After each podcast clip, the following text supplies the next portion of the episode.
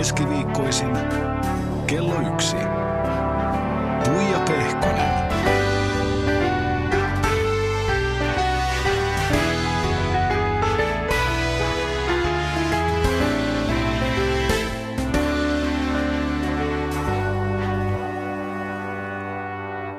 Lepposaa mukavaa keskiviikkopäivää. Täällä sitä ollaan jälleen ja edessäni on komea mies. Hän on muusikko, säveltäjä, sanottaja, hän on herrasmies ja hän on ennen kaikkea kunnon mies. Juha Tapio, hyvää päivää. Hyvää päivää. Mä osasta tuosta itseni tunnistin. Mistä osasta tunnistit? Tota niin, mä ensin sanoin, että komea mies, tuo oli Ali Jahangiri ikkunan takana, Joo. mutta sä tarkoitit häntä. Mutta, mutta noit, joo, noita ammattikuvauksia kyllä. Joo. Etkö sä artistin työssä tottunut siihen, että sua sanotaan komeaksi, että sä olet idoli ja sua fanitetaan? Olen, olen mä tottunut ja se, se tuota noin niin, varsinkaan nuorena, niin kuin monella muullakaan nuorena, se, se, tota noin, se oma kuva ei, ei vastaa välttämättä juuri tuommoista, tuommoista tota noin niin, kuvausta, niin kyllähän se on tuntunut vuosien varrella myös hyvältä. Juha Tapio, sun musiikillinen ura, niin se alkoi, siitä on jo pitkä aika, kun se alkoi. Se alkoi gospelin kautta ja sun ekat levytkin oli gospelmusiikkia, niin minkälainen merkitys gospelilla ja hengellisyydellä on sulle nykyään? No tota, musiikillisesti se on ollut lähtökohta, tai siis niin kun se oli mun semmoinen johdanto laulun tekijyyteen, että, että mä ihailin, ihailin kovasti, kovasti niin kuin nuorena. Esimerkiksi Jukka Leppilampi on, on mun niin kuin suurin sankari edelleen muusikkona. Mä näin, kun hän esiintyi yksin kitaran kanssa jossain gospel-konsertissa ja, ja se teki muuhun valtavan vaikutuksen. Ja, ja siis tämmöisillähän on niin kuin alitajuntaisesti ohjaavia vaikutuksia, että, että esimerkiksi mä en sitten halunnut lähteä etsimään itselleni bändiä, kun mä kiinnostuin kitaransoitosta ja biisien tekemisestä, vaan, vaan tavallaan sen esimerkin voiman kautta mulle oli ihan selvää heti, että mä haluan esiintyä yksin omalla nimellä, omilla lauluilla ja, ja kitaran kanssa. Ja, ja sitten ja sit myöskin niin kuin, mutta mun muusikkouteen niin kuin pitkällä aikajänteellä, miten esimerkiksi se, että, että mun lähtökohdat on gospel-musiikissa tai musiikissa, jossa on sanoma, niin se, se on oikeastaan ollut semmoinen kantava tekijä tähän päivään saakka, että, että niin kuin, kun laulun tekee ja sen julkaisee, niin, niin mulle on ollut itsestään selvää, että se pitää olla. Mulle ei biisissä ole tärkeintä se, että minkälainen tuotanto siinä on tai minkälainen groove siinä on. Jos ne onnistuu, niin ne on hienoja asioita, mutta se pihvi ja ydin on kuitenkin siinä, että siinä on jotain sanottavaa. Siinä on joko tunnetasolla tai sitten sen tekstin informaation tasolla jotain, mitä mä ihan oikeasti niin kuin koen tärkeäksi ja haluan välittää. Et sillä lailla se on niin kuin, mistään genrerajoista riippumatta, niin se leimaa mun tekemistä edelleen, se niin kuin sanomisen ja välittämisen halu. Ja hauskaa, että otat esiin tämän mies- ja kitarakompon, koska sähän oot par aikaa nyt kiertämässä kevään, kevään mittaan niin itsekseen kiertueella tämmöisellä niin kuin hyvin minimalistisella mies- ja kitarakombolla. Joo, tämä on ollut, nyt on kymmenen konserttia takana ja 12 edessä. Tämä on ollut tota, se kuvastaa ehkä sitä, kuinka perso mä oon tekemiselle, kuinka paljon mä nautin niin kuin tästä työstä edelleen. Tai siis nautin enemmän kuin koskaan. Se, että mun piti pitää koko tämä vuosi taukoa, tehdä Näin vaan mä uusia käsitin, biisejä. joo. Ja, ja sitten oikeastaan mä annoin itselleni luvan olla suunnittelematta mitään. Se on mahtava tilanne, että kun kovasti koittaa suunnitella, että mitä me tehtäisiin seuraavaksi, mitä, mikä olisi seuraava hyvä liike, niin monesti silloin ei tapahdu mitään. Mutta sitten kun mä viime vuonna päätin, että Hartwall Areenalle loppuu joulukuun alkuun kiertua ja sitten mä en suunnittele mitään. Niin sitten oli nyt mulla on moneksi vuodeksi niin todella selkeät, minkälaisia rundeja mä haluan tehdä ja missä vaiheessa mä haluan julkaista uutta musaa. Ja se, niin kuin, se kaikki tulee itsestään, kun ei niin pakota itseään suunnittelemaan, vaan antaa tilaa. Ja, ja se, tämä oli niin kuin yksi semmoinen, mä tajusin, että mä en ole viiteen vuoteen tehnyt tällaisia konsertteja. Ja tämä on kuitenkin se, mistä mä oon lähtenyt. Ja tämä on se tapa, millä mä teen nämä laulut. Että niiden pitää olla valmiita, niiden pitää olla kokonaisia niin, että mä voin esittää ne vaikka ilman, vai ilman sitä kitaraakin, vaikka vaan niin kuin ilman säestystä. Ja silti kuulija, kuulija tajuaa, että miten tämä biisi menee ja mitä tässä sanotaan. Ja se on mulle aina, silloin mä vasta niin kuin rupean miettimään sen laulun levytystä, kun se on valmiina sillä tavalla. Sitten ruvetaan miettimään, että mi- mitä se bändi siihen tuo. Mutta nyt me päästään niin kuin ytimeen ja, ja niin kuin, no, mun tapa pitää taukoa on sitten, että me tehdään tässä kuussa 22 konserttia. Juuri näin, juuri näin olet tekemisen ytimessä. Mutta tämä on mielenkiintoista, mitä sä puhut tästä ikään kuin puristamisesta ja, ja siitä, että kun yrittää kauheasti miettiä asioita ja saada ne järjestymään, niin nehän ei järjesty ei sitten millään. Sitten kun sä uskallat päästää irti, yhtäkkiä ne vaan rupeaa menemään eteenpäin. Nämä on nimittäin semmoisia asioita, mistä äh, sattumalta juurikin laitoin blogiini tekstin näistä samaisista asioista, että miten sitä oppiskin jotenkin hellittämään ja, ja olemaan niin kuin puristamatta ja, ja koko ajan niin kuin suunnittelematta asioita. Et, et, kun kyllä tämä elämä vaan sitten jotenkin kantaa, muussakin kuin musiikin tekemisessä. Todellakin muussakin ja, ja tietysti mä löydän tuosta niin esimerkit lähinnä oman työni kautta ja ne on semmoisia esimerkkejä, mitä haluaa kertoa, mutta kyllä se, niin kuin, kyllä se pätee kaikilla elämän alueilla. Ja, niin kuin, jos mä puhuin tästä nyt esimerkkinä vaikka laulun tekemisessä tai, tai tota, kiertueen järjestämisessä, niin myös ihan siinä esiintymisessä myös se, että, että kun vapautuu semmoista turhasta itsetietoisuudesta. Sitä mä luulen, että se suunnitteleminen ja kauhean tarkka, tarkoissa kuvioissa pitäytyminen loppujen lopuksi on, että, että on tietoinen itsestään, on koko ajan tietoinen siitä tai pohtii sitä, että miltähän mä vaikutan, miten muut näkee tämän. Ja se on kauhean vapauttavaa päästä siitä kehästä välillä irti. Mm ja tehdä asioita rohkeasti niin kuin itselle on, niin kuin itsestä tuntuu, että tämä on oikein ja tämä on hyvin. Ja muista se on semmoinen, musta on ihana niin kuin tätä prosessia käydä läpi samalla kun tekee musaa, samalla kun esiintyy. Koska se, niin kuin, mä luulen, että se on semmoinen elämänmittainen prosessi ja tuommoinen niin esiintyminen esimerkiksi on hirveän hyvä keino tarkkailla sitä, että miten itse oppii tähän. Ja, si- ja siinä ei koskaan tule tarpeeksi hyväksi eikä ihan valmiiksi, mutta se on, siitä saa semmoisia hyviä oppitunteja aina välillä. Nämä on hauskoja juttuja, kun ne on niin helppoja ja itsestäänselviä. Ja sitten kun sä rupeat toteuttamaan niitä, niin ne ei olekaan yhtään sitä. Et siinä, siinä saa niinku oikeasti, oikeasti niinku itsensä kanssa tehdä töitä, että pääsee sellaiselle tasolle. Että on hyvä olla. Saa todellakin. Ja sitten, niin se, se on joka päivästä semmoista, mä itse koitan opetella. Mä oon, mä oon työni ja välillä musta tuntuu, että muidenkin asioiden suhteen perfektionisti – ja hirveän helposti tyytymätön. Ja, ja mietin sitä, että mikä olisi voinut mennä vielä paremmin ja mikä, mikä tässä ja tässä asiassa voisi olla vielä paremmin. Ja on, on niin kuin tervehdyttävää ollut opetella sitä, että itse asiassa niin kuin kaikki on ihan ok. Hmm. Sellaisena kuin se on. Ja, ja jos mä oon tyytymätön johonkin asiantilaan, niin mä oon tyytymätön niin kuin omassa päässäni siihen. Mutta se niin kuin, itse asiassa asiat on ihan ok ja sitten se on niin kuin mun vallassa päättää, että miten mä suhtaudun siihen. No just näin. Kylläpä me aloitettiin aika, mentiin aika syvälle niin kuin heti suoraan. Joo, nyt täytyy kelata takaisin pintaan. no ei, mutta mennään, mennään ajassa vähän taaksepäin. Mennään sinne sun uran alkuaikoihin ja, ja alkuvuosiin ja ehkä vielä sitäkin vähän taaksepäin. Niin, niin jos me palataan siihen, kun sä rupesit tekemään pop, poppia tai mitä se nyt sitten on, iskelmää, popimpaa musiikkia, niin äh, miksi sä halusit ikään kuin vaihtaa sitä genreä? No mä en ole ikinä ajatellut sitä tuommoisen. Mua niin kuin huvittaakin se, että, että niin kuin, tämä on tämmöinen genreajattelu, että muakin tituleerataan iskelmälaulajaksi ja sitten taas perinteisesti tämmöisen singer-songwriteriksi tai poppariksi ja joskus jopa niin kuin rockariksi ja, ja niin kuin, mä en ole koskaan ajatellut olevani mitään noista. Että, että niin kuin, enemmänkin kyse on siitä, että oma ilmaisu kehittyy johonkin suuntaan. Ja sitten ne ensimmäiset laulut, mitä mä tein, niin ne lähti totta kai niin kuin siitä. Mun ympäristö oli se gospelmusiikin ympäristö ja esikuvat oli, ja, ja se, se oli se tapa, millä mä opin tekemään musiikkia, minkälaisia lauluja mä silloin tein. Ja sitten ne omat tavallaan kielikuvat ja tapa, ilmaisu, tapa ilmaista asiaa, niin sehän kehittyy ja se oma ääni löytyy sieltä. Ja tavallaan mä koen puhuvani hyvin paljon samoista asioista, mutta mä oon löytänyt omat ilmaisuni siihen ja omat kielikuvani ja omat tapani puhua.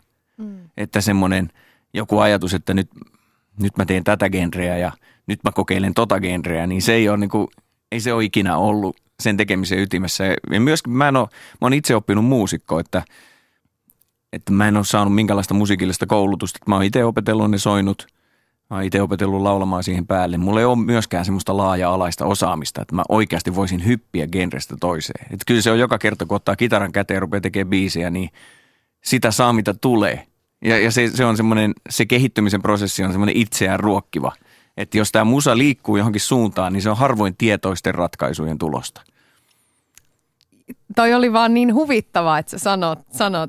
––––––––––––––––––––––––––––––––––––––––––––––––––––––––––––––––––––––––––––––––––––––––––––––––––––––––––––––––––––––––––––––––––––––––––––––––––––––––––––––––––––––––––––––––––––––––––––––––––––––––––––––––––––––––––––––––––––––––––––––––––––––––––––––––– noin, koska sä oot kuitenkin yksi Suomen menestyneimmistä artisteista ja biisintekijöistä, niin jotenkin ihanan lohdullista, että sä sanoit, että sä rupeat vaan tekemään. No ei se muuten tapahdu. Niin. Silloin ö, niihin aikoihin, kun, kun sä hyppäsit tai hyppäsit ja hyppäsit, liuskahdit sieltä gospelista popimpaan, niin ö, kaikki ei sitä hyväksynyt ihan mutisematta nielleet sitä vaihdosta. Minkälaisia asioita siinä piti käydä läpi? Koska gospelpiireissä ja hengellisemmissä piireissä, niin sitä myöskin kritisoitiin aika vahvastikin sitä, sitä hyppäystä silloin. Joo, tosin jälkikäteen mä oon tajunnut, että sitä kritisoitiin, ei sitä kritisoitu niin rankasti kuin miten mä sen koin joskus. Mm. Että sehän on, ja sitten mä oon seurannut sitä samaa kehitystä niin kuin ystävien ja kollegoiden kanssa. Että se on melkein aina, kun joku artisti jostain niin kuin alakulttuurista breikkaa laajempaan tietoisuuteen, niin siinä alakulttuurissa on aina puritanisteja, jotka on sitä mieltä, että nyt se myi periaatteensa ja... Sielunsa niin, ja kaiken. nimenomaan, että nyt se niin kuin petti meidät tekemällä jotain semmoista, minkä kaikki hyväksyy. Ja, ja se, ei, niin, se ei ole enää aidosti sitä, sit, niin tätä juttua, mitä vaan me tajuttiin, mutta kaikki muut ei tajunnut. Että sen, se ei, ei ole tota noin niin, se ei liity ainoastaan tuommoiseen niin hengelliseen musiikkiin, että se liittyy kyllä ihan kaikkiin musiikkityyleihin. Ja varmaan kaikki, niin kuin Suomessa niin kuin hip-hop on noussut niin isoksi kuin se on noussut, niin varmaan aika monet hip-hopparit on käynyt ja räppärit on käynyt tämän saman. Ja muistan rockibänditkin aikoinaan, jotka nautti kulttimainetta ja sitten niistä tuli kaiken kansan suosikkeja, niin kyllä ne kävi ihan sen saman läpi, että sieltä löytyy aina se äänikäs, se on pieni, mutta äänikäs räksyttäjien joukko. Ja sitten tietysti tuommoinen some ja kaikki, joka ei vielä tietysti mullakaan siinä vaiheessa ollut niin iso asia kuin nyt, mutta se saa tuntumaan yhtäkkiä siltä, että jos sä luet netistä kymmenen peräkkäistä kommenttia, niin sitähän tulee oikeasti semmoinen olo, että koko maailma on mua vastaan, Joo. vaikka ei se totta ole. Vaikka se on kymmenen ihmistä, niin, jotka siellä huutaa. mutta kun ne tulee rimpsuna siinä, niin tulee, että nyt täällä on hirveä vyöry. Juha Tapio, mä soitin Ruuskan Pekalle, joka aikoinaan siis sainassut Warnerille. Ja hän on siis se mies, jolle sä oot soittanut biisejä ensimmäisenä varmaan nyt niin kuin 15 vuoden ajan. Ja mä kyselin, että mitä sellaista hän näki sussa, että hän halusi nimenomaan Juha Tapion tekemään Warnerille musaa? Jotain mä siinä näin. Se, se on semmoinen kiinnostava asia, että tästä on tullut näin iso tarina, niin sitä on joskus ennenkin kysytty. Ja tota, jo, sehän lähti siitä, että Juha halusi jakelua, eli tämmöistä pelkkää niin kuin kauppoihin toimittamispalvelua Warnerilta silloin, missä, missä mä olin töissä. Ja ja sitten eh, se oli semmoista, eh, mitä ei, niin, hänellä oli siis ikään kuin omakustainen levy tai pieni oma, oma levyyhtiö, jolle hän halusi tämmöistä jakelua. Ja se oli niin hyvin kevyt yhteistyön muoto ja sitten kuuntelin sitä musiikkia ja juttelin muutaman sanan vaihdon hyvin semmoisen, miten mä sanoisin, yksitotisen ja vähän sanasen Juhan kanssa, että Juha oli siihen aikaan huomattavasti miten mä sanoisin, vakavamielisemmän oloinen noin äkkiseltään katsottuna. Ja tota, kuin nykyään. Ja tota, sitten vaan jotenkin tuntuu, että tässä kyllä olisi varmasti ainetta muuhunkin kuin semmoiseen kauppoihin toimittamiseen. Että, että, ja sitten lähdin tiedustelemaan, että kelpaisiko vähän isompikin yhteistyö. Ja, ja tota, niin siinä sitten erinäisten vaiheiden jälkeen sitten semmoiseen päädyttiin, että, että se No mietitkö koskaan, kun Juhalla oli kuitenkin vahva hengellisen musiikin tausta, että onko se uhka vai mahdollisuus tämän tyyppiselle artistille? No kyllähän mä sitä mietin, mietin selkeästi ja mullahan, meillähän on Juhakas vähän samanlaiset taustat, että siihen liittyvä problematiikka oli mulle hyvinkin läheistä ja aikanaan sitten oman artistiuran kohdalla oli ollut ihan samat kysymykset ja mä olin käynyt niitä ihan omakohtaisesti läpi ja kyllä mä sitä mietin ja kyllä siitä paljon puhuttiin ja alkuvuosina useissakin otteessa, mutta siinä suhteessa jotenkin maailma on vähän muuttunut, että se ihmiset ei ole enää niin jotenkin hysteerisiä sen suhteen, mutta kyllä se oli semmoinen asia, mitä me, siitä me käytiin paljon keskusteluja. Uh, uhka vai mahdollisuus on ihan, ihan hyvä kysymyksen asettelu siinä. Kyllä sitä mietittiin. Miten Juha koki tämän asian itse? Öö, me molemmat tajuttiin ja Juha artistina erittäin hyvin tajusi sen, että jos haluaa vähän isompaa yleisöä, niin silloin, silloin tämmöisissä valtamedioissa ei voi esiintyä niin kuin tämmöisen julistuksellisen sanoman kanssa, koska se, se nyt ei vaan täällä Suomen maassa mene niin. Yleisradio eikä kaupalliset radiot voi olla mikään erityisen sanoman tai filosofian tai poliittisen aatteen niin kuin välityskanavia, vaan, vaan niin kuin viihde ja kevyt musiikki täytyy operoida semmoisella vähän niin kuin mandaatilla, että se ei, se ei saa niin kuin täysin leimautua johonkin tämmöiseen, tai sitten se on marginaalissa. Ja tämän Juha tajus, ja mulle tämä oli kanssa selvä asia, että ei siitä ole koskaan käyty mitään valtavaa vääntöä. No sä kuulet Juhan biisit ensimmäisenä, niin minkälaisia on ne hetket, jos, jos ja kun et ole johonkin biisiin tyytyväinen? No ne on aina, ne on kaikkien artistien kanssa aina vähän sellaisia herkkiä hetkiä, että sen semmoisen semmoisen niin kuin kriittisen palautteen sanominen on, on todella niin kuin taitolaji ja mäkin olen kokeillut tässä vuosien varrella erilaisia strategioita ja ehkä joskus takavuosina on ollut vähän semmoinen ronskimpi tai, tai vähän semmoinen kovaotteisempikin ehkä näissä asioissa ja sitten kokemus on, on viisastuttanut, että mä yritän olla aina niissä tilanteissa hyvin, hyvin niin kuin hienovireinen, mutta Juhan kanssa tämäkään ei ole ollut noin yleisesti ottaen mikään ongelma. Että joillekin on hyvin vaikea sanoa ja joidenkin on vaikea ottaa vastaan kriittistä palautetta, mutta tuota Juhan, Juhan alusta lähtien niin kuin tai sanotaan, että kyllähän sitä opeteltiin, että kyllä meillä siinä on ollut kaikenlaisia hauskoja episodeja, voisin kertoa anekdootteja, jos aikaa olisi enemmän, mutta tota noin, niin, että kyllähän meilläkin sellaiset pienet niin kuin purskautuksemme siinä on ollut matkan varrella, mutta että tota noin, Juha on alusta lähtien tajunnut sen, että on hänen, hänelle itselleen ja niille lauluille eduiksi, eduksi, että joku niistä sanoo jotakin valistunutta mielipidettä ja, tota niin, niin, ja sitten hän niitä kehittää sen mukaan. Ja ainahan se viimeinen päätös on sillä artistilla ja tässäkin tapauksessa Juhalla itsellään, että me ollaan käyty hauskoja vääntöjä jostakin, jostakin yhdestä sanasta. Monta kertaa on käynyt näin, että Juha panee mulle tiukasti hanttiin siinä kohtaa, kun mä ehdotan jotain ja sanoo, että ei, kyllä hän tekee toisin kuin mitä mä ehdotan. Ja sitten kun mä kuulen sen laulu valmiina, niin siellä on kuitenkin se, mitä mä niin kuin, äh, ehdotin. Että näin on käynyt ainakin muutaman kerran. Että tota, ne, ne on semmoisia hauskoja, hyviä, hymyilyttäviä hetkiä, niin ne laulut sitten toivottavasti siitä paranee. Ja kyllä me molemmat ollaan sitä mieltä, että kyllä se on hyvä prosessi. Yle Puhe. Siinä kuultiin siis Ruuskan Pekkaa, joka, jonka kanssa Juha Tapio on tiiviisti tosiaan vuosikaudet tehnyt yhteistyötä. Niin mitä on nämä pienet purskautukset, mihin Pekka viittasi tuossa levyn kuunteluaikana? No tietysti siinä, ne oli ehkä enemmän siinä takavu, takavuosina, kun tota yhteistyötä opeteltiin. Kaiken kaikkiaan täytyy siis sanoa, että, on, että se on musta hieno, se on hedelmällinen, upea prosessi se, että, että niin kuin, kyllähän näitä, voisi näitä lauluja tehdä itsekin ja sitten julkaista ne, mutta musta on mahtava käydä sitä, sitä keskustelua jonkun kanssa. Mulla on tämmöinen idea, miltä se kuulostaa susta, että onko mä niin kuin hakoteilta, onko tämä kuulostaako tämä jonkun muun mielestä hyvältä? Tai just toi, mitä Pekka sanoi, että me saadetaan oikeasti niin kuin miettiä – että mulla on vaikka kaksi vaihtoehtoa, mä en tiedä mikä sana, että tässä on niin kokonainen biisi on valmis, mutta sitten mä mietin jotain, jotain kolmannen säkeistön neljännen rivin kolmatta sanaa. Että niinku, Aattele. Että, että se on niinku, ja mä, mä rakastan sitä, niin kuin tehdä se työ niin pieteetillä ja kelata sitä. Että, ja sitten, mutta se, se mikä, mikä aiheuttaa purskahduksia on se, että – että sitten se on välillä sitä tietysti sokeutuu ja sitten niin kuin sitä jäädään pohtimaan ja sitten jossain vaiheessa tuntuu, että nyt se biisi seisoo tai kaatuu sen kolmannen säkeistön neljännen rivin kolmannen sanan mukana, vaikka ei se oikeasti niin ole, mutta, mutta se on niin kuin, kuvatkoon se sitten sitä tavallaan sitä rakkautta sitä työtä kohtaan ja myös kuulijaa kohtaan, että mä oikeasti haluan viedä sen tolle levelille, että, että se laulu on valmis, että ennen kuin mä haluan esitellä sen sitten kellekään. Mutta näitä tämmöisiä niin kuin episodeja – Pekalla oli esimerkiksi semmoinen tapa silloin yhteistyön alkuvaiheena, että se käytti tämmöistä ilmaisua kuin, että, että tänään on just semmoinen päivä, että, että tai se perusteli jotain, jos ei se osannut sanoa, että miksi, miksi joku säkeistöistä miellyttänyt, niin, niin tai se sanoi, että tämä ei ehkä vielä toimi, niin, mutta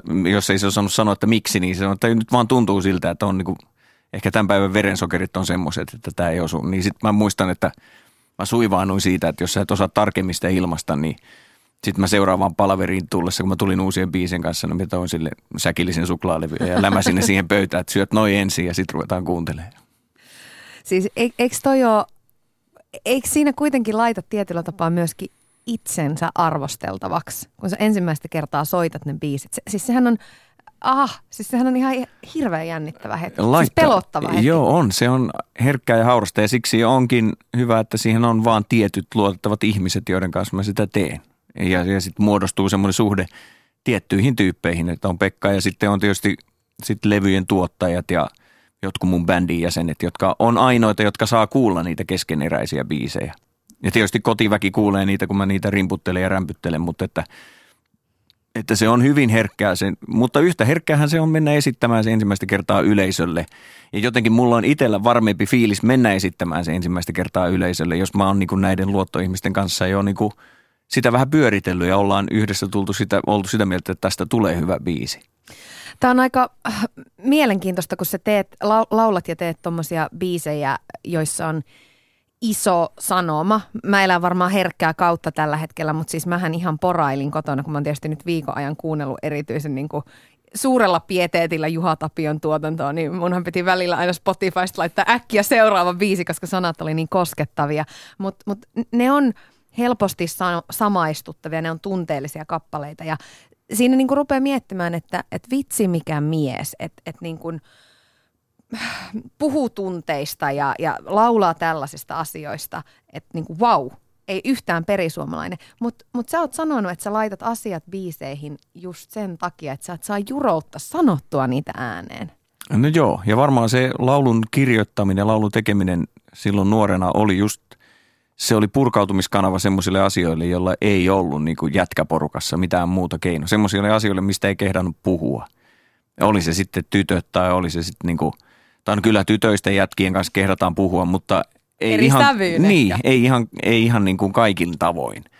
Ja, ja sitten niin kuin kaikki semmoiset niin kamppailut minäkuvan kanssa ja, ja sitten oli myös tämä hengellisyys ja kaikki tämmöiset, mitkä on tosi vaikeita asioita puhua. Niin sitten niille – niille löytyi ilmaisukanavan musasta. Ja sitten mä luulen, että mä oon ollut sillä mun murrosikä esimerkiksi, mä kuvittelen, että se on ollut suht ongelmaton esimerkiksi vanhempien mielestä. Koska niin kuin sit, mun kapina on ollut sitä, että mä oon, mä oon tehnyt lauluja ja mä oon purkanut sen kaiken sinne. Ja, ja tavallaan sillä tiellä mä oon myös niin kuin vähän jatkanutkin, että, että se on ollut sellainen – totta kai siitä on tullut tietoisempaa sitten myöhemmin, kun tietää, että ihmiset näitä kuuntelee, niin sitten siihen on tullut mukaan se, että, että mitä mä myös ehkä haluan sanoa. Että, että se ei ole enää pelkästään sitä omien fiilisten purkamista, mutta se on oleellisena osana siihen, että, että silloinhan se laulu on valmis, kun se tuntuu valmiilta ja se tuntuu valmiilta silloin, kun se tuntuu. Ja se tuntuu jossain.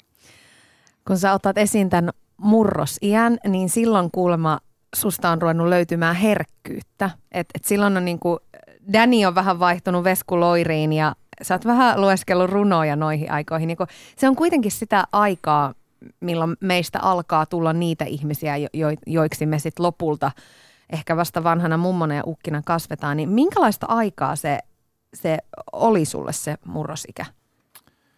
Tunteet on silloin aika suuria. Tunteet on suuria, joo. Ja tota, mulla on hirmu, hirmu hyviä ja lämpimiä muistoja siitä, että oli, oli tosi aika laaja ja turvallinen semmoinen hyvä kaveriporukka. asuin maalla pienessä kylässä, missä suurin piirtein kaikki ihmiset tunsi toisensa. Kaikki harrastusmahdollisuudet oli niin kuin saatavilla. Ennen kaikkea se, mitä mä lämmöllä on muistellut ja mitä sois, että, että nykymaailma tarjoaisi myös nuorille, niin oli se, että oli aikuisia, jolla oli aikaa. Mä oon tajunnut sen arvon vasta jälkeenpäin. Et silloin tietysti tuntui itsestään selvältä, että jos mä oon tehnyt biisejä tai mä oon harjoitellut jotain, että niin kuin vaikka musaopettaja jää niin kuin välitunniksi kuuntelemaan niitä mun biisejä sinne tai koulun jälkeen tai avaa musaluokan ovet, menkää soittamaan. Mm. Tai että joku järkkää bändikämpän seurakunnan tai kunnan tai mihin vaan, että menkää soittaa tänne. Että haluatteko te soittaa, tehdään semmoinen. Tai kun haluaa mennä urheilemaan, niin joku tulee omalla ajallaan avaamaan jonkun välinen varaston tai – kaikkea tätä tämmöistä, että, että siellä oli todellakin niin kuin pienessä yhteisössä aikuisia, jotka loi niitä mahdollisuuksia, joita mä oon tajunnut arvostaa vasta tosi paljon myöhemmin. Niin, silloin ne oli itsestäänselvyyksiä. Mä muistan kans omasta lapsuudestani pikku Iisalmesta noi tommoset. Ne on jotenkin aika liikuttavia juttuja ja aika tärkeitä. Ne on tosi tärkeitä, tärkeitä juttuja ja, ja, ja siitä, siitä niin kuin kasvoi semmoista alustaa, että mä voin kokeilla, kokeilla eri asioita, mä voin löytää oman juttuni – ja siitä kasvoi myös se semmoinen, että kun pääsi tekemään, niin myöskin vähän niin kuin tähän laulun tekemiseen ja kaikkeen, niin kuin siitä tuli se semmoinen tekemisen meininki, että, että niin kuin jos, jos katsoi telkkarista urheilua, jos katsoi mäkihyppykisoja, niin sitten mentiin heti rakentaa hyppyriä jonnekin. Tai jos katsoi katso yleisurheilua, niin sitten mentiin heittää keihästä. Tai jos näki jonkun bändin keikan, niin sitten mentiin bändikämpälle. Et, et niin kuin, se, siitä tuli se semmoinen niin ehkä mikä on ohjannut sitten koko elämää sillä lailla, että, että niin kuin, ei oikein osannut tyytyä sitten semmoiseen, että ihailee vaan toisten tekemisiä, vaan aina semmoinen toisen tekeminen, mikä sytyttää, niin ajaa siihen, että mun pitää päästä tekemään kanssa. Hei, teillä oli tohon aikaan kaveriporukan kanssa tämmöinen bändi, joka soitti siis Bonjovia ja Europea ja, ja tällaisia rokki bändien musiikkia, niin on, onko se niin kuin tuolta ajalta jo, kun sulta lähtee ikään kuin se kipinä siihen esiintymiseen ja, ja musiikkiin? On, on. Se on sieltä, sieltä ajalta ja siis siihen niin kuin yksi mun, niin kuin se on ollut semmoinen kohtalokas asia myöskin, että kun sitä bändiä perustettiin kavereiden kanssa, mun hyvällä, hyvällä luokkakaverilla, hyvällä kaverilla Markuksella oli, oli bändikämppä kotona, koska niiden isä, isä omisti semmoisen äänentoistopalvelun. Siellä oli semmoinen äänieristetty studiokämppä, mihin pystyi mennä oikeasti niin kuin soittamaan. Ja sitten päätettiin keksiä bändi, ja sitten se bändin roolit jakautui sen mukaan, että kenellä kella oli jotain soittimia. Jollakin oli sähkökitara, jonkun sedällä oli rummut, jonkun isoveljellä oli basso. Ja, ja sitten jollakin oli koskettimet kotona. Niin sillä, ja sitten kun mulla ei ollut mitään soitinta, ja, ja tota, kyllähän se semmoinen niin oman äänen paljastaminenhan, sehän on monille ihmisille todella pelottavaa. Siinä paljastuu jotain omasta olemuksesta.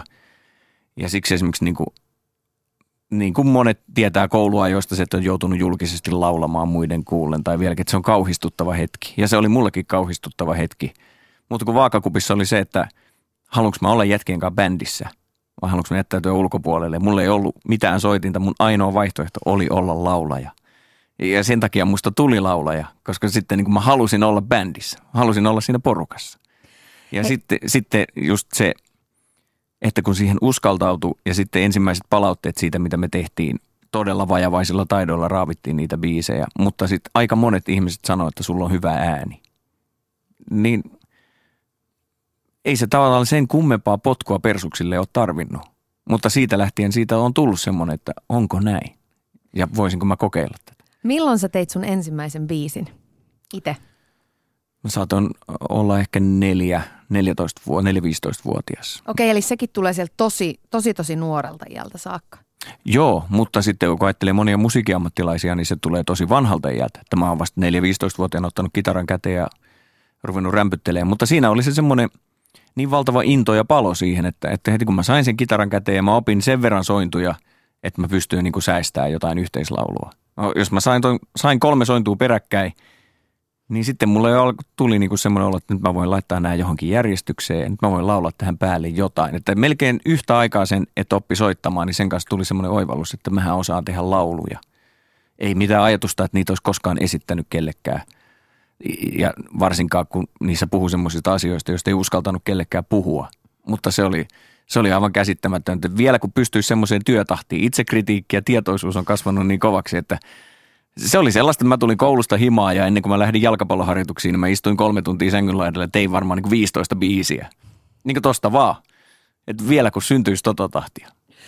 Hei, ja tämä jalkapalloasia. Sustahan piti jossain vaiheessa tulla urheiluselostaja, koska sä olit niin, ja sä oot edelleenkin hyvin intohimoinen jalkapallomies henkeä ja vereen. Niin missä vaiheessa jäi urheiluselostajan ammatti haaveet sikseen? No ne jäi varmaan sitten, kun mikrofoni aukesi, aukesi tämän tota, laulamisen myötä. Että sitten sit unohtui, unohtui toi urheiluselostushomma. Mutta kyllä mä niin, niin tiivisti seurasin, että, että jos olisin millekään tämmöisen toimitusalalle lähtenyt, niin varmaan olisin yrittänyt niihin hommiin hakeutua. Itse asiassa nyt toi Kottosen Lauri, joka täällä yhdellä selostaa pelejä, niin mä oon ollut sille pikkusen kateellinen, kun on tuolla kaupallisissa radioissa ollut sen haastateltavana ja ja sitten ollaan pelattu fudistakin joskus yhdessä ja mä, mä oon yhtä aikaa onnellinen ja kateellinen, kun mä oon kuunnellut, kun Lauri on päässyt selostaa jalkapallomatseja. Elää tunteilla mukana. Todellakin. Mä voin, mä voin kuvitella, miltä se tuntuu. Missä vaiheessa rupesit, rupesit niin kuin todella laittamaan sen musiikin varaan? Jos mietitään, niin sun tämmöinen musiikillinen kaupallinen läpimurto tuli 2003, sitten kun tuli Mitä silmät ei näe albumi. Mutta sulla oli kuitenkin, sä, sä luit itsellesi opettajan ammatin, sä ehdit sitä duuniakin vähän tehdä. Ja m- missä vaiheessa niin uskallisit ruveta luottamaan siihen musiikkiin todenteolla? No aika myöhäisessä vaiheessa niin kuin, siinä ehkä tulee se, kun sä sanoit tuossa alussa, se kunnon mies, mitä ikinä se tarkoittaakaan. Mutta ehkä semmoinen niin kuin alitajuinen ihanne siitä, että vastuullisesta kunnon miehestä oli joku semmoinen eteläpohjalainen myrkytys, mikä muhun oli pistetty. E- että tota, mä todellakin hankin, hankin sen opettajan koulutuksen, olin pari vuotta töissä, mutta koko sen ajan mä tein lauluja, mä esiinnyin ja ajattelin, että se on se mun juttu. Mutta sitten oli se vaakakupissa myös se semmoinen niin vastuullinen, vastuullinen mahdollinen tuleva perheenisä tai joku, jolla pitää olla se oikea ammatti, että jos ja kun tästä musasta nyt ei kuitenkaan tuu tämän kummempaa. Ja tota, 2001 mä lopetin ne opettajan hommat, koska sitten sit se alkoi olla, mulla oli keikkoja niin paljon, mä kiersin yksin kitaran kanssa ja olin tehnyt sen omakustannen levyn, josta Pekka puhui, jolle mä hain sitten jakelua, kun mä ajattelin, että kun mä olin tehnyt levyn, mutta pitähän tämä nyt saada kauppoihinkin, että mitä mä täällä himassa näitä laatikoita pitämään. Ja, ja tota, ja että mulla mä olin kuitenkin jo levyttänyt artistia, mulla oli yleisö ja sitten niitä töitä oli niin paljon, että sitten sit, sit alkoi olla se kahden työn päällekkäisyys jotenkin semmoista, että ei pystynyt kumpaakaan tehdä oikein kunnolla ja sitten oli ihan selvää, että kumpi on rakkaampi ja kumpaa mä haluan. Mutta aika pitkään mä niin pidin sitä takaporttia siinä myöskin. Oliko sun helppo kasvaa siihen artistiuteen? Sulle se menestys ei tullut ikään kuin siinä mielessä kertarysäyksellä niin kuin vaikka monelle idolsista ponnahtaneelle tai, tai somesta, YouTubesta ponnahtaneelle ää, artistille nykyään. Sä ikään kuin ehdit kasvaa siihen, niin, niin oliko se helppoa kasvaa siihen maailmaan? Oli, oli. Itse artistiuteen kasvaminenhan on ollut sitä, että tekee – tekee sitä, mitä rakastaa. Ja se ei, niin kuin, se ei tavallaan niistä ulkoisista puitteista muutu miksikään. Että soittaminen ja laulaminen, se on, se on henkisesti ja fyysisesti, se on upean tuntusta homma. Se on kerta kaikkiaan niin kuin hoitavaa. Mä en osaa sitä millään muulla sanalla kuvata, mutta sitten kun soittaa jotain biisejä ja laulaa ja, ja se, se, niin kuin se flow-tila tulee, niin se on – se on varmaan samanlainen tila, minkä jotkut muut saa meditaatiosta tai jostain muusta, mutta se on kerta kaikkiaan sellainen niin kuin kokonaisvaltaista niin kuin hyvän olon tunnetta. Ja se on, nykyään se on upeaa, että sen voi jakaa ihmisten kanssa. Ja siihen pääsee vaikka sadat tai tuhannet ihmiset tuijottaisi. Mutta että se on, mulle se on sitä artistiutta.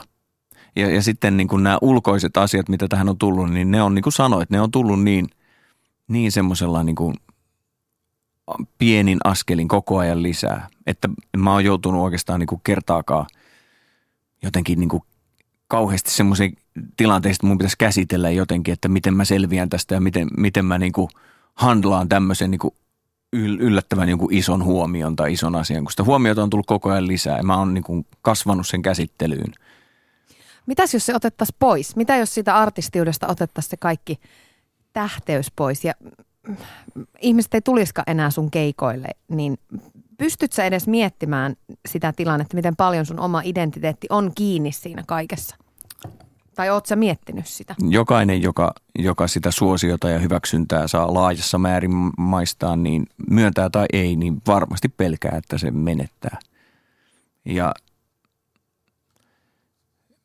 mun on vaikea sanoa.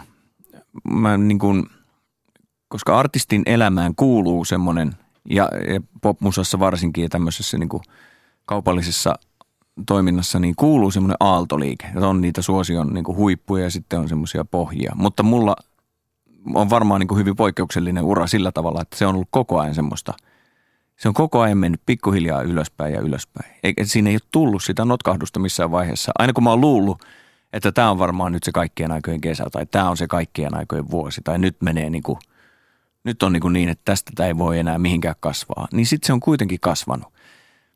Et mulle ei ole niin kuin kokemuspohjaa sanoa, että et mitä sitten kun tulee. Ja, ja, ja mä sanon kuitenkin, että kun tulee, koska se niin kuin väistämättä käy jokaiselle. On todennäköistä, että jos se hitaasti nousee, niin se ehkä laskee myös hitaammin kuin se, että nopea nousu ja nopea lasku. Mut, mutta mä en osaa sanoa, että mitä sitten, kun se yleisön suosio ja yleisön kiinnostus alkaa hiipua – Mä tietysti taistelen sitä vastaan, että mä yritän tehdä hyviä lauluja. Mutta niin kuin, suurimmaksi osaksi aikaa mä oon pystynyt pitämään noin niin ajatukset sillä loitolla. Ja, ja siihen niin kuin paras resepti on se, että keskittyy siihen tekemiseen. Ja, ja onhan tässä nyt iän myötä tullut perspektiiviä myös siihen, että osaa arvostaa sitä. Että tajuaa, kuinka moni yrittää saada vaikka niin kuin yhden kerran ihmisten huomion siihen omaan tekemiseensä. Ja mä oon saanut nauttia siitä huomiosta nyt kauan ja se on koko ajan lisääntynyt, että on myös tajunnut, että ei tämä itsestään selvää ole. Ja siitä on tullut valtava kiitollisuus ja rakkaus tätä hommaa kohtaan. Että joka ilta kun nousee, nousee lavalle, niin mä voin ihan oikeasti sanoa, että se on juhlahetki ja mä niin kuin, su, yritän suhtautua siihen niin kuin se olisi viimeinen, vaikka mä tiedän, että huomenna mennään seuraavalle paikkakunnalle. Sulla on ollut tosi isoja juttuja, jos miettii, joulukuussa oli se Hartwall Arenan keikka, mikä on tietysti niin sellainen aika valtava kohokohta uralla, mutta haluatko itse koko ajan enemmän ja enemmän ja isompaa ja isompaa? Pitääkö sen ikään kuin koko ajan kehittyä? No kehittyä sen pitää, mutta et sitten pitääkö sen ulkoisilta mittasuhteiltaan kasvaa, niin siitä mä en ole varma. Mutta, ja, ja se tuntuu olevan nykyyhteiskunnan ja nykymaailman meininki, että sen pitäisi kasvaa. Mm-hmm. Ja, ja pitäisi olla näyttöjä koko ajan siitä, että se kasvaa ja siitä, siitä pitäisi boostata ja siitä pitäisi kertoa kaikille, että kattokaa kuinka isoa. Ja se on jollakin, Someen kuvia. Joo, ja, ja mielellään niitä jakaa. Mutta se on, se on myös jollakin tavalla niin kuin ristiriidassa sit sen itse, itse taiteen ja itse tekemisen kanssa, joka on sitten kuitenkin kommunikointia sen yksittäisen kuulijan kanssa, joka istuu siellä penkissä tai joka, joka ottaa puhelimelta sen biisin auki ja kuuntelee sitä. Ja, ja sitten niin kuin, se ei saisi siitä fokuksesta hirveästi, hirveästi karata mihinkään. Mutta nää, eikä mulla ollut mitään esimerkiksi se, että konsertoidaan niin jäähalleissa tai jossain muualla – tai päästään sen ja sen ison festarin päälavalle, niin ei ollut mulla koskaan tavoitteena, että mulla olisi tämmöinen suunnitelma, että mun pitää artistina kasvaa tämmöisiin mittoihin.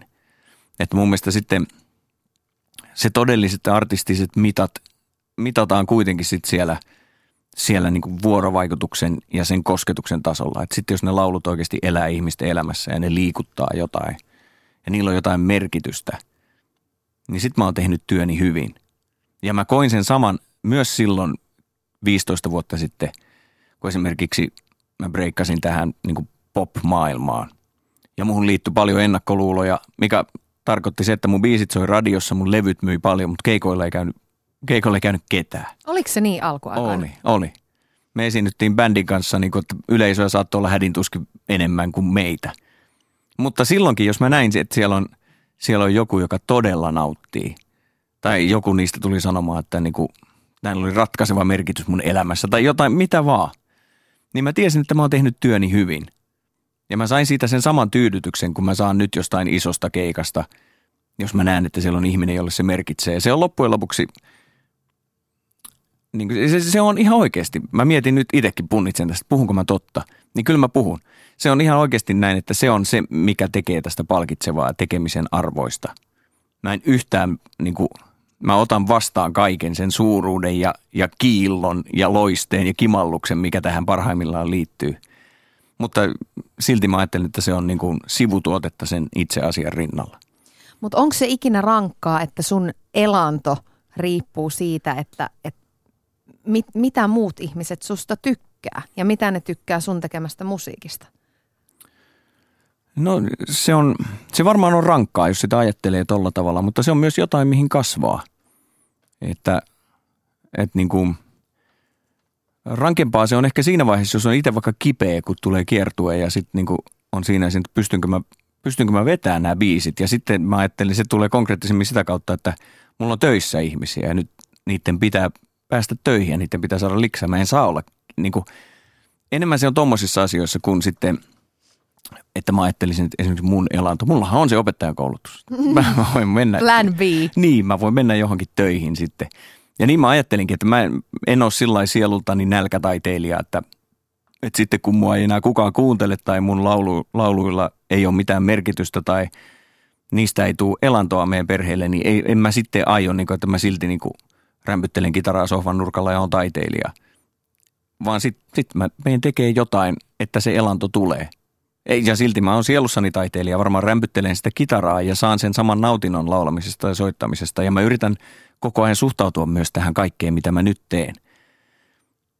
Sellaisella kiitollisuudella, että sitten joskus kun se on ohi, niin mä voisin ajatella, että vitsi ne oli hienoja vuosia. Ja mä sain toteuttaa, mä oon saanut toteuttaa käytännössä kaikki unelmat, mitä mulla on ollut. Semmoisiakin, mistä mä en ole tiennyt, että mä olisin unelmoinut.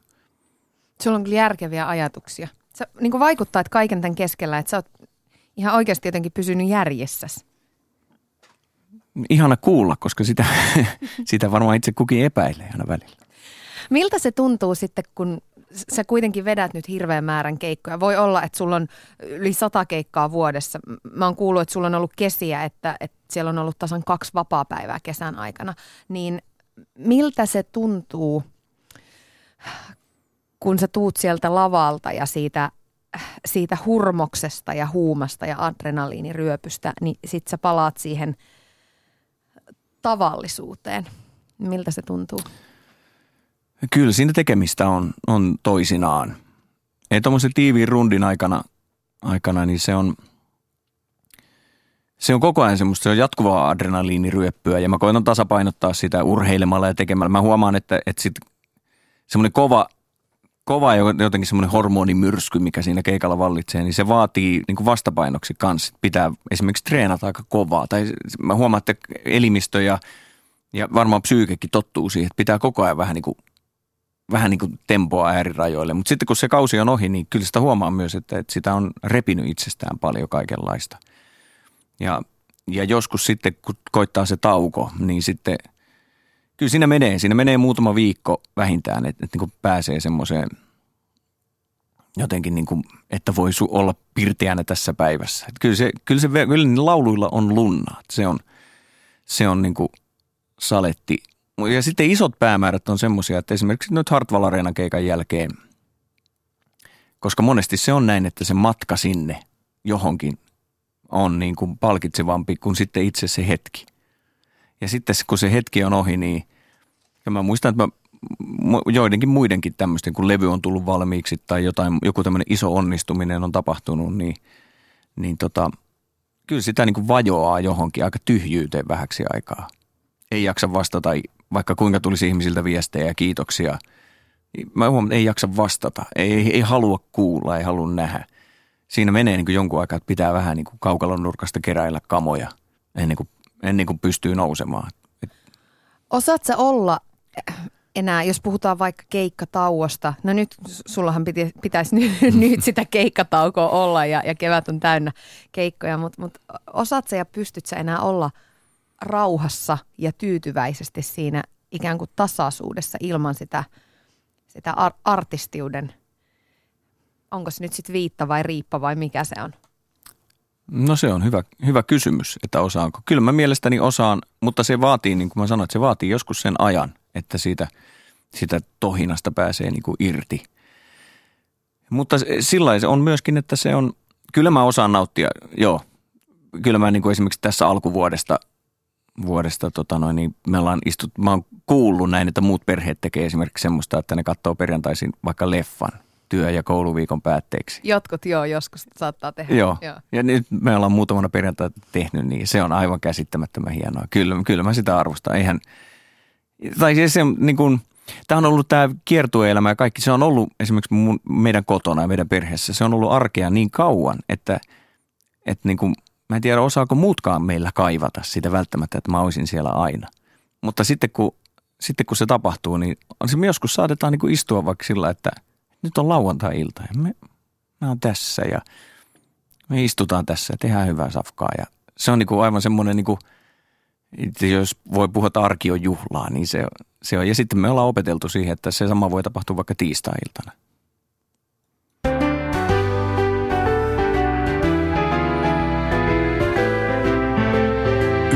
Ylepuheessa Tuija Pehkonen.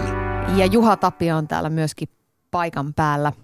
Millä tavalla olet Juha omassa päässä ajatellut, että eroaa se artisti Juha Tapio ja sitten se kotona häärivä Juha, josta äsken vähän puhuitkin? Joka laittelee siellä hyvää safkaa ja ottaa ehkä lasin viiniä ja on vaan perheen kanssa. No se ei loppujen lopuksi, tota, se eroaa tosi vähän. Siihen mä oon niin kuin halunnut lähteä tietoisesti alusta lähtien, että mä esitän omia laulujani omalla nimelläni, jota jotkut luulee edelleen taiteilijan nimeksi. Ja, ja tota, että et, ei olisi mitään roolia, että se on kommunikointi. Ja se, sehän tulee just niistä mun musiikillisista juurista, että mä oon tässä omana itsenäni ja haluan kommunikoida sulle nämä asiat. Että siinä ei ole niin kuin semmoista, että nyt mä rupean artistiksi. Totta kai jokainenhan meistä, kun me lähdetään ulos ja lähdetään töihin tai mihin vaan, niin onhan meillä se joku fasadi, mikä me vedetään päälle. Että onhan mä artistina, en mä nyt, voin myöntää, että en mä nyt kotona joka ilta ole räjähtävän energinen ja positiivinen. Etkä en, odota en, uploadeja ja että sun nimeä huudetaan. En odota enkä sakkaa, mutta, mutta ja tota, en myöskään niin, kuin niin pitkämielinen esimerkiksi, mitä joskus jossain niin marihässäkässä pitää olla. Että totta kai, se, totta kai niin kuin meillä kaikilla on julki ja siviili minämme, mutta mä uskon, että se ei poikkea kauhean paljon. Että niin kuin se samat asiat tavallaan, se semmoinen pikkupoikamainen innostus asioihin ja, ja vähän semmoinen tunteella eläminen ja reagoiminen, niin kyllä se, niin kaikki tämmöiset ominaisuudet on ihan samanlaisia kuitenkin. No se, mihin mä viittasin siinä, kun mä sanoin, että sä oot kunnon mies, niin, niin se on nimenomaan sitä, että, että ei, ei susta hirveästi löydy keneltäkään mitään pahaa sanottavaa, eikä tuolla niin kuin skandaaliotsikoissa, niin Juha Tapio ei ole kyllä ollut se ykkösnimi vuosien saatossa missään vaiheessa. Sun julkisuuskuva, se on jotenkin, se on kuitenkin aika hillitty tai, tai neutraali, niin miten tarkkaan harkittu ja suunniteltu se sun brändi on? No se ei ole kyllä yhtään. Niin kuin,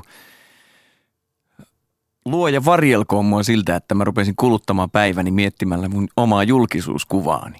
Se on mun mielestä niin kuin, se on ihan absurdi jotenkin, että sellaista pitäisi miettiä no tai sellaista pitäisi hallinnoida. Ihmiset? No nehän oli aluksi tuskissaan siitä, kun ja, ja mä ihan aluksi silloin, kun, kun tämä niinku tämmöinen valtamedia-julkisuus alkoi mun kohdalla, niin kyllä mä olin tosi varautunut, että mä myöskin – varoin sanomasta oikeastaan mitään missään, ettei vaan mitään otsikoita tulisi. Mä, mä jännitin ja mä pelkäsinkin sitä, että mä, niin kuin, mä olin varmaan tosi hankala haastateltava, että tämmöinen tunnin juttelu olisi varmaan, mä luulen, että, niin, mä luulen, että tässä olisi jotain ylimääräisiä uutislähetyksiä tullut jo pitkään, mutta, mutta tota, joo, ne oli, Pekka joskus lanseeraskin musta semmoisen nimityksen kuin Suomen eniten levyjä myymän, myyvä Nobody, joskus reilu vajaa kymmenen vuotta sitten. Et niinku, No, tossa on nyt vähän kyllä väriä sitten toiseen Joo, joo, mutta, mutta kuitenkin se, että ei, ei musta, ei media ole koskaan nostanut mua silleen niin kuin varsinaisesti mihinkään, eikä mä sitä kaivannut. Sä oot vetänyt sä oot kyllä rentoutunut vuosien myötä selvästikin niin kuin julkisuuskuvasi tai, tai antamies haastattelujen suhteen, mutta sä oot kuitenkin pitänyt esimerkiksi siitä tiukkaa linjaa, että, että sä et sä et puhu kotiasioista tai perheasioista ja tämmöisistä. Ootte... Justa mä kerroin, että me katsotaan elokuvia. No sä, joo, että nyt tuli paljastus Skandaali. skandaaliotsikot kyllä. Mutta te olette toki vaimos kanssa esiintynyt linnassa yhdessä ja, ja näin, näin poispäin, mutta sä oot vetänyt siinä tiukkaa linjaa, niin ootko se saanut paljon siitä – painostusta tai uteluita tai kyselyitä. Varmaan moni lehti olisi mielellään tehnyt menestyneestä pariskunnasta juttuja ja tullut kotiin haastattelemaan ja, ja näin poispäin. Joo, totta kai sitä kysellään. Ilman Edelleenkin. Muuta. Joo, joo ja, ja varsinkin nyt sitten kun ollaan oltu, se on vähän sillä lailla, että jos vähän jossain ollaan, mm. niin sit siitä seuraa niin kuin välittömästi semmoinen, niin kuin aina joksikin aikaa tulee se semmoinen kyselyjen aalto. Mutta se on taas semmoinen niin kuin – periaatepäätös kategorinen oikeastaan, sitten vaan todetaan, että ei. Koska, koska sitten mä rakastan puhua musiikista ja se on se, mitä mä teen julkisesti.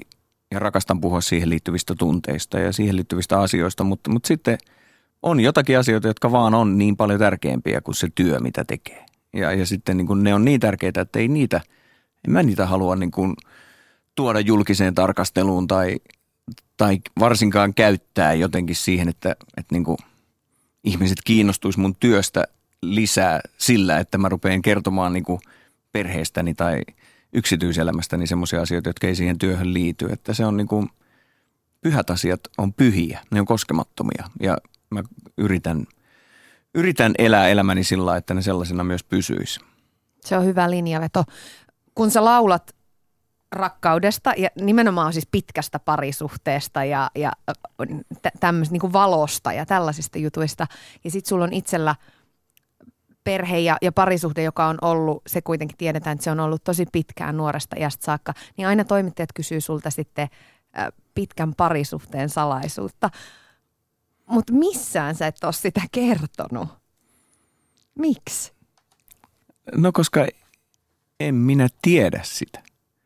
Ei, ei tota, Oot sä ollut vaan ihan älyttömän onnekas, että sä oot löytänyt rinnallesi jo niin nuorena sopivan ihmisen? mä ajattelen, että on.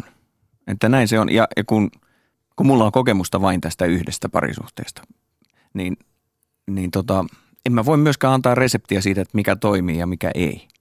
Et mä en oikeastaan, se, että, että on rinnalla ihminen, jonka kanssa vaan on jotain sellaista kemiaa, mikä, mikä pitää meidät yhdessä, niin mä uskon, että mä oon onnekas. On varmaan meidän luonteissakin semmoista, että, että niin kuin ei ole kovin helpolla luovuttamassa. Ei, ei, ja se näkyy sitten duunissakin, mutta, mutta se näkyy muussakin elämässä. Mutta kyllä mä niin pohjimmiltani ajattelen, että on sattunut hyvät kortit käteen. Ai vitsi. Siis mä, mä oon onnellinen sun puolesta, mutta mä oon myös niinku aavistuksen kateellinen, että mikä mäihä siinä on myös ollut mukana, koska monella sattuu matkan varrelle äh, aika monta virhelyöntiäkin. Niin onkin, ja se, ja se on niin kuin, se on yhtä lailla niin kuin osa, osa elämistä ja, ja se on ihan yhtälainen mahdollisuus ja sen takia musta tuntuisikin tosi omituiselta ja jopa väärältä ruveta sanomaan, että, että se resepti on tämä, että toimikaa näin, että todennäköisesti te olette toimineet väärin, koska eihän siitä ole kyse. En mä usko, että kukaan on halunnut toimia väärin tai niin kuin, että joskus asiat vaan menee niin kuin menee, eikä siihen liity välttämättä virheitä. Ja, ja siksi niin kuin semmoinen musta tuntuisi kauhean oma hyväseltä ruveta sanomaan, että tässä se resepti on, noudattakaa tätä. Juha Tapio, mä soitin sun ystävälle ja livebändin rumpalille Torniaisen Kallelle. Ja mä kyselin, että minkälainen tyyppi sä siellä futiskatsomossa oikein oot, koska mä tiedän, että te olette paljon käynyt matseja yhdessä kattelemassa. Me ollaan varmaan aika samanlaisia futiskatsojia, kannustavia, hurrataan paljon, mutta kyllä ainakin mä oon sitten semmoinen, että jos tuomari tekee esimerkiksi mun mielestä väärän ratkaisun omalle lempparijoukkueelle, niin kyllä saatan, saatan sanoa pari pahaa sanaa ja ehkä Juha on vähän samantyyppinen. Et, et, mutta kyllä me tommosia niinku, me ollaan romantikkoja futiskatsojina, että kyllä me niinku kovasti kannustetaan ja meidän kummankin, voin sanoa, että kummankin yhteinen suosikkijoukkue on Suomen jalkapallomaajoukkue ja sen kannustaminen yes. on kuitenkin sadomasokismia, niin tota, se on. Mutta me ollaan romantikkona, uskotaan, että jonakin päivänä me mennään vielä kisoihin. Hei, ihan mahtavaa, kun mä kuulun ihan tuohon samaan tiimiin. Ai että. No onko siellä jotain, mi- mikä on huligaaneita, mitä Juha on jalkapallokatsomossa tehnyt? Äityykö hän joskus no. niinku oikein kunnolla huutamaan tai... Ei, ei kyllä, ikävä kyllä. Nyt, nyt ei tommosta, tommosta ei ole. Et ehkä kaikkein rajuinta, mitä me on tehty, me on ehkä, ehkä otettu erätauolla ollut. Et me ollaan aika siistejä kannattajia. Niin, että et oikein niinku ootte hullutelleet niin sanotusti. Kyllä todella. No hei, mennään, mennään tuota seuraavaan teidän yhteiseen intohimoon. Myöskin viinit ja hyvä ruoka niin kuuluu teidän Kyllä. tämmöisiin, voisiko sanoa yhteisiin harrastuksiin. Mä tiedän, että te olette esimerkiksi reissanneet yhdessä, niin, niin onko se sitten niin, että sitten mennään aina syömään hyvin tai mennään viiniteistingeihin ja, ja näin poispäin? No kyllä se olennaisena osana kuuluu sekä välillä keikkareissu silloin, kun se on mitenkään mahdollista, ja ne muutamat reissut, mitkä on sitten tehty yhdessä ulkomaille. Ehkä just päällimmäisenä meille avautui mieletön mahdollisuus päästä katsomaan mestaritten liikan finaalia viime vuonna Oi. Milanoon, ja siellä käytiin, oi se oli, se oli tietenkin ihan huikea matsi, mutta sitä ennen käytiin sitten maistelemassa Milanossa vähän viinejä, ja se oli kyllä. Mutta kyllä, se, kyllä me siinä mielessä nautiskelijoita ollaan molemmat, että rakastetaan hyvää ruokaa ja rakastetaan hyvää viiniä, ja sitten jos niiden, niiden matchi on matchi on täydellinen, niin kyllä siinä on taivas aika lähellä. No entäs sitten siellä viiniteistingissä, niin, niin tota, minkälainen Juha on sitten tämmöisessä pikkuhiprakassa? Ei kai se nyt kuitenkaan sylje kaikkia niitä viinejä kuppiin. Ei, ei, ei todellakaan. Huh. Mut, niin nimenomaan. Mutta kyllä, kyllä Juhan kaikki semmoinen julkisuuskuva ja sellainen, mikä hänestä välittyy, niin sit, hän on ihmisenä ihan todella, todella aidosti semmoinen, mitä hän on. Että hauskaa pidetään ja viiniä virtaa välillä enemmän ja välillä vähemmän ja kerrotaan hauskoja juttuja ja vietetään iltaa siinä, missä muutkin. Et, et se on, miten mä nyt sanoisin, aika tavanomaista varmaan tuommoista suhteellisen sivistynyttä fiilistelyä. Hei, tota, kuulostaa siltä, että et kaveri on oikeasti todella kunnollinen. Et mä en saa tästä niinku, mä en saa tästä väännettyä ei niinku millään tavalla sen pahempaa. Niin, mutta semmoinen hän on. Mäkin tässä mietin, kun tiesin, että tämmöinen puhelu ehkä on tulossa, että mitä, mitä hänestä niin kuin voi sanoa ja onko jotain semmoista. Ja haluan tietenkin olla täysin rehellinen, rehellinen mutta kyllä se, kyllä se luotettava ja rehellinen on semmoinen, mikä just mullakin ihan ekana hänestä tulee mieleen. Hän ei ole paha poikalaisin. No ei kyllä, ei kyllä, ei kyllä. Semmoista, semmoista, semmoista puolta hänessä ainakaan mä en ole vielä löytänyt. Yle Puhe. Siinä siis Torniaisen Kalle kuvaili Juha Tapio sua ja, ja sieltä tuli futista, sieltä tuli viinimaistelua, mutta eikö niin, että sitten vielä yksi intohimo musiikin lisäksi se on autot? Joo, joo. Se, se yhtenä, yhtenä siis niin kuin, yhtenä tuommoisena kauniina asiana, mitä me myöskin niin kuin Kallen kanssa fiilistellään ja, ja muidenkin kavereiden, samanhenkisten kavereiden. Mitä tarkoittaa autojen fiilistely? Mä oon pahoillani, tämä on mulle vieras asia. No pohjimmiltahan siinä on hyvin sama kuin esimerkiksi noiden viinien tai jonnekin hyvien ruokien kanssa, että niin kuin, tai mulle vaikka niin kuin, että mulla on kokoelma käsin tehtyjä loistavia kitaroita, niin siinä, siinä on niin kuin kyse jotenkin samasta. Se semmoinen käsityö ja tekemisen laatu, se, se, se, minkä itsekin haluaa omaan työhönsä, se, että, että paneutuu viimeisen päälle johonkin, että se tuote, minkä tarjoilee toisille, että se on, niin kuin, se on sydämellä, se on rakkaudella ja huolella tehty. Niin siis sitä samaahan tuossa on niin kuin ruuissa ja viineissä ja autoissa ja kitaroissa ja, ja niin kuin, musta on ihanaa, että mulla on bändissä tommosia, tommosia kalleja ja muitakin, jotka on niin kuin, rakastaa myös tällaista niin kuin pinnallisia asioita. Te olette nautiskelijoita. Joo. Juha Tapio, kiitos ihan älyttömän paljon, kun ehdit mun kanssa jutustelemaan tänne. Ja tsemppiä kevään ja keikoille ja kaikkeen tulevaan, mihin ikinä rupeatkin. Kiitos paljon.